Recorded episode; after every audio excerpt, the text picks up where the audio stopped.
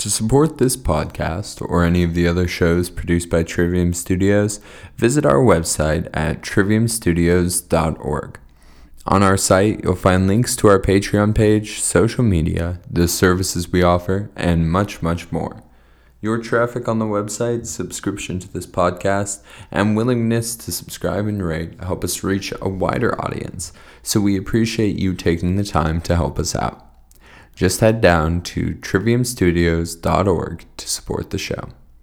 If you would like to advertise on this podcast or any of the shows associated with the Trivium Studios network, please email us at sophist at triviumstudios.org. Thanks again.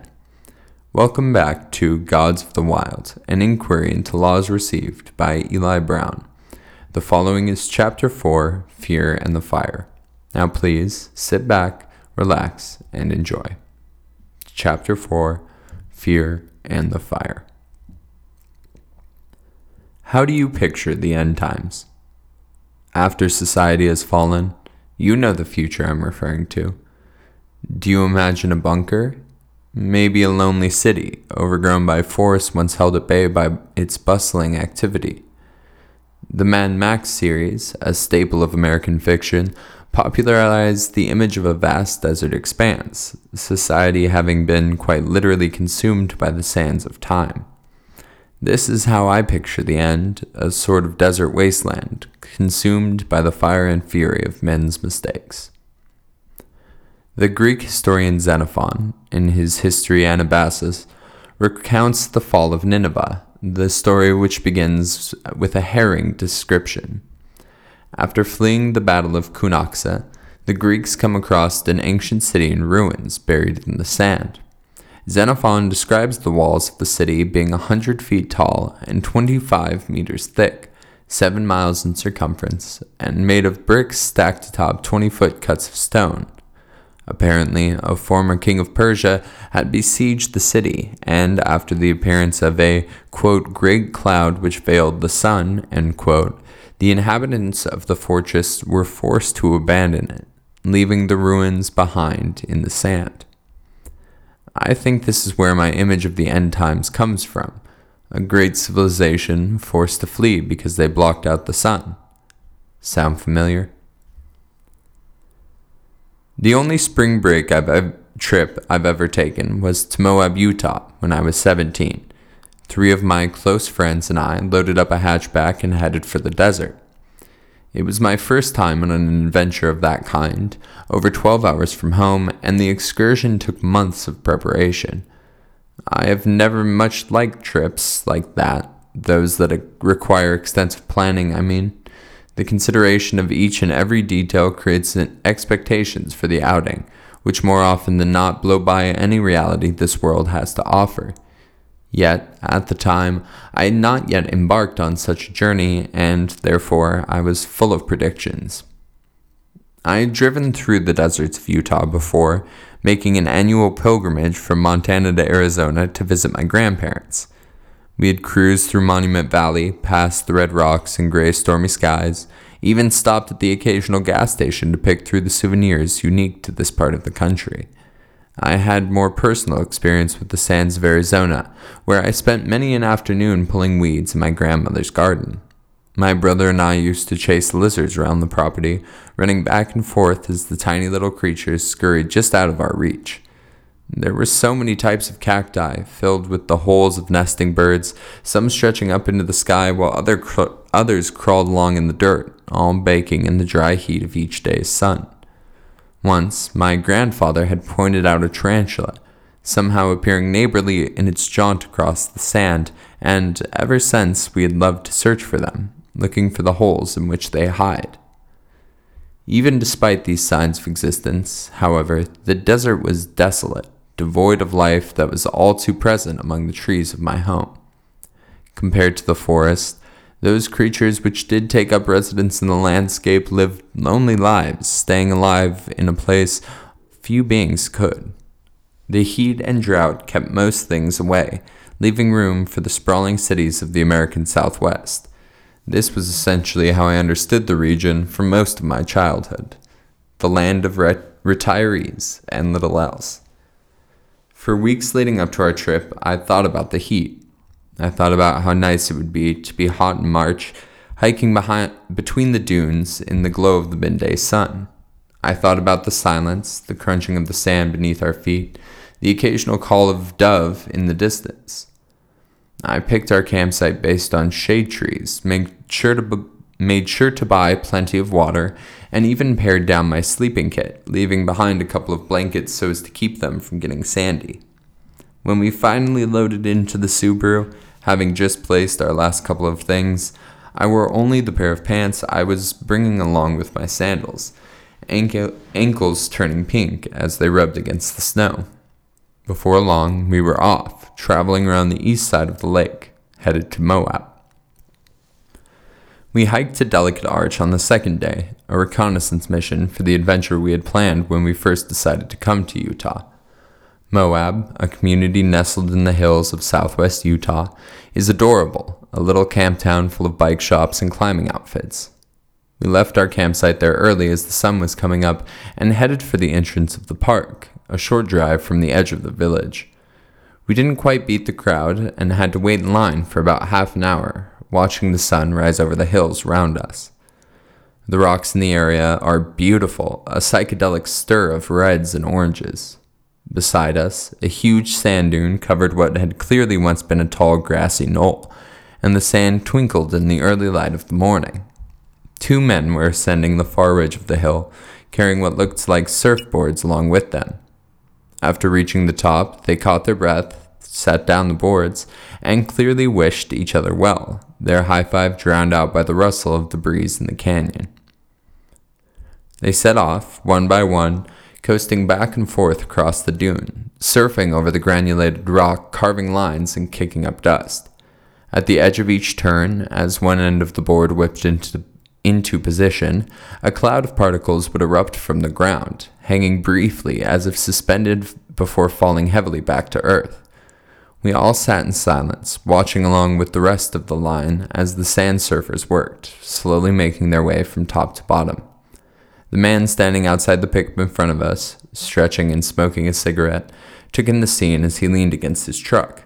Behind us, a mini a minivan rolled down the rear windows, revealing a small family gazing out at the dune as if it were a movie. Finally, the men skittered out onto the pavement, jumping casually from their boards the moment they touched the asphalt. As if on cue, the rest of us clapped. Finally, we passed the little brown building, exchanging our money for a map. We wound around the meadow and mounted a hill, passing out of view of the line of cars behind us. In what seemed like seconds, we had arrived at the parking area, already filling up as the sun finally crested above the hills. We loaded our gear as quickly as we could and walked out to the trailhead, excitement mounting by the moment. We consulted our map, we set off on the trail, and found that it was plainly defined as a path among the stones. Soon after we left the lot, the path came to an end and our journey truly began. I had never encountered a trail of this kind, a treasure hunt on top of the rocks. As, note, as was noted in the guidebook, the trail is marked by cairns, or stock, stacks of stones meant to light the way. When the path ended, I wanted to seek them out, following the advice provided to us by the ranger. Yet I was soon overruled, and we followed the crowd instead. We navigated like cars in the fog, merely following the taillights of the vehicles ahead. Before long, my disappointment had faded as we trekked above what looked like the surface of the moon. The rocks, stand, the rocks, sandstone, were almost sticky with texture. Upon discovering this fact, I was soon on top of the world, jumping from ridgeline to ridgeline with a king's view of the desert. As the sun reached the center of the sky, Delicate Arch finally came into view, mounted on a cleft of rock ris- rising several stories above the floor of the desert. The trail kept hikers on the ridge, thereby allowing access to the feature, seeing as sheer cliffs prevented any ascent from the sand. Though still early in the day, the arch was crowded with people, snapping family pictures from the nearest side of the rock. We approached the arch all the same, and, as we drew close, it almost appeared man made, sculpted in a workshop and placed upon this pedestal. The rock was already warm from its exposure to the sun, and the heat of the day soon conjured sweat from our brows. Before long, we were back on the trail, following a group towards the lot from which we had come. Hot and lifeless, other than the crowds. Exactly what I ex- exactly what I had expected from the desert. It was on the return trip that I learned not to trust such intuitions. Later that day, after a restless nap in the heat of the afternoon, we were back on the road, clearing the edge of town as the businesses began to turn their lights on. The sun, now on the other side of the sky, was just disappearing behind the hills to our left, a dazzling sunset welcoming us back to the world. The rocks around us lit up with the hues of the sky, glowing as if lit from the inside by the heat of the day. We passed by the sand dune, marked with the tracks that the surfers had left earlier. The ranger station, now easily accessible, was closed, window covered by a board as if preparing for a storm. The trip to the parking lot seemed longer as the golden hour descended upon us, the car silent as we all tried to blink the sleep from our eyes. Finally, just as the last hikers reached their cars, we found the turnout and pulled in, leaving the asphalt behind us. Night was falling as we sat out on the trail, headlights bobbing along the rocks. Around us, the silence of the day had been erased by the scuffles and chatters of life the desert now erupted into a symphony of sound. Just stepping out of the car, it was apparent that the change in temperature was going to be noticeable, and my bag was now full of the little cold weather gear I had brought, weighing me down as I hiked once again down the path. Ahead of us, in the dim glow of our lights, our eyes could make out lizards dancing across the trail, tails weaving, leaving marks like the surfers in the sand. The occasional bat whizzed by in our peripherals, causing all of our heads to turn, staring at the thing that was no longer there. In the distance, the howls of coyotes echoes, echoed across the sandstone, a haunting reminder that bigger creatures lived here too. In the small meadow below us, the buzzing of insects could be made out, sticking to the trickle of water that flowed through that section of the dust. Eventually, we reached the end of the dirt, and the sandstone rose into the darkness ahead of us, with no boot marks or old wooden signs to let us know which direction to go. We found the first cairn, hidden in the shadows, and took several steps forward, searching for the second. Without the chatter of the group, all preoccupied with the looking, the sound of life in the desert was deafening, pounding on my ears as I scanned for the stack. We made our way like this across the ridge lines, picking slowly from one cairn to the next, several miles done entirely in the death grip of the night. When we reached the arch, we took some photos of the sky, night photography through the natural features of the landscape. Around us, the, the night was heavy and black as the ocean, filling the steep drop below us with inky, writhing waves. Even our headlights did little to ease the sense of being on the water, beams disappearing into the space when shown off of the sides of the peninsula.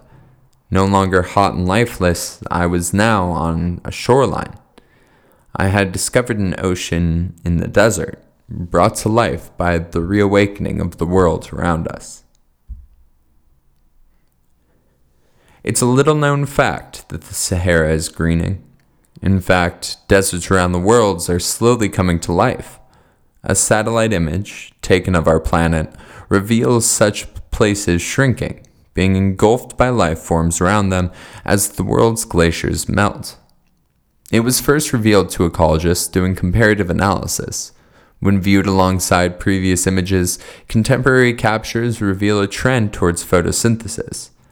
There have been several theories posited in response to these findings, but the greening of our deserts is fairly indisputable. The amount of landmass covered in sand is slowly growing smaller in these regions, being replaced by the life which was once held beneath the surface. This is in no way making up for humanity's contributions to our atmosphere, the pollution we all know so well.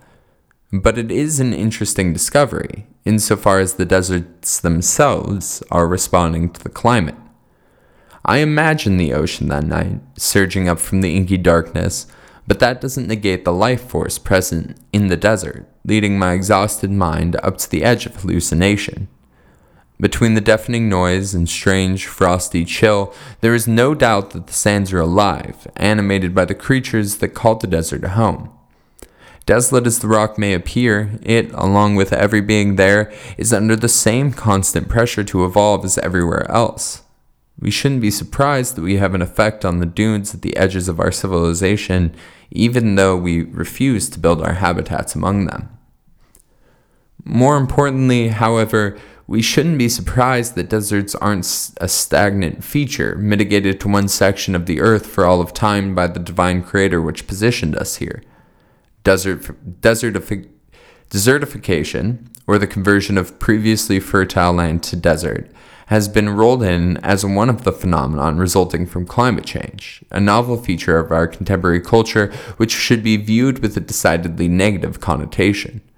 In fact, according to the United Nations, the pace of desertif- desertification has accelerated by more than 30 times the historical rate in the modern age, spurred on by both carbon emissions and ineffective agricultural practices.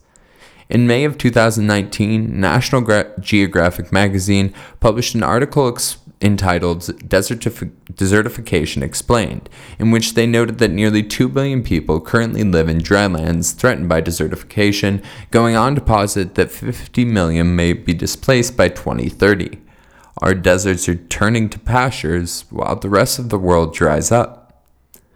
There is a certain irony to the permanence with which we view the landscape, casting our expectations of time upon the environment around us like retirees rebuilding on a re, like retirees rebuilding on a beach after, hurric- after a hurricane. We expect that the boundaries we encountered in some place remain the same, thereby allowing us to live comfortably among the elements. Whether it be a floodplain, desert, or shoreline, we place our delicate creations on the edge of destruction and then try to limit the environment in an, in an attempt to protect our property. Ranchers expect their land to be suitable for livestock.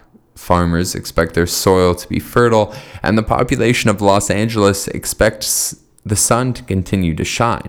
If any of those things were to change, our expectations would be decimated and our lives would be out of order. We have based our civilization upon the stability of the environment, knowing full well that Earth is rather prone to change. I wonder to this day whether or not Xenophon's apocalyptic discovery was first constructed in the sand, out among the dunes and exposed to the elements. Most ancient cities built in that region of the world had little choice, though their ability to place the community alongside resources was mostly limited by the environment. It seems more likely to me that those walls were first constructed on fertile ground, at least to some extent, seeing as that would allow the city's population easier access to food and drinking water. With such massive dimensions, the town clearly had a sizable population. They would need access to such necessities, and providing them would pose a challenge just like anywhere else. Though it's impossible to know, it would make sense to me that the fortress stood at the edge of the sands, marking the boundary between civilization and the wild. If this were indeed the case, it would mean that the city was overcome by sand, rather than just descended back into it. The desert, having finally begun to shift from its place in the region, would have, have to have been would have have to have moved, thereby defying the expecta- expectation of an entirely stagnant feature. For the walls to be partially immersed in the dunes and the city's corridors to be blocked by dirt, it would have at least taken a storm, if not the transfer of the landscape entirely. Xenophon may have stumbled across the failure to plan from the beginning, or he may have offered evidence of a changing climate, even in his time. I can't help but be curious as to which of our cities would be buried by the dust, left behind in the sand for the next civilization to find. It would make sense in the American Southwest, Phoenix or Las Vegas finally succumbing to the desert around them. Sprawling in short, those places would be quickly overcome, lost in the wind to the sands of time. New York or Seattle, on the other hand, offers more interesting considerations, especially since the climate of those locations seems unfitting to the presence of a desert now. Though the image of Lady Liberty's hand rising from the beach has already made its appearance in Hollywood, it seems to me that the apocalypse could change the layout of the environment so drastically that our expectations for cities overgrown could in all reality be misconstrued. Who knows? Deserts may come to life in the end times. Fe- fear and fire may be upon us already. Thanks again for listening to Gods of the Wilds, an inquiry into laws received by Eli Brown.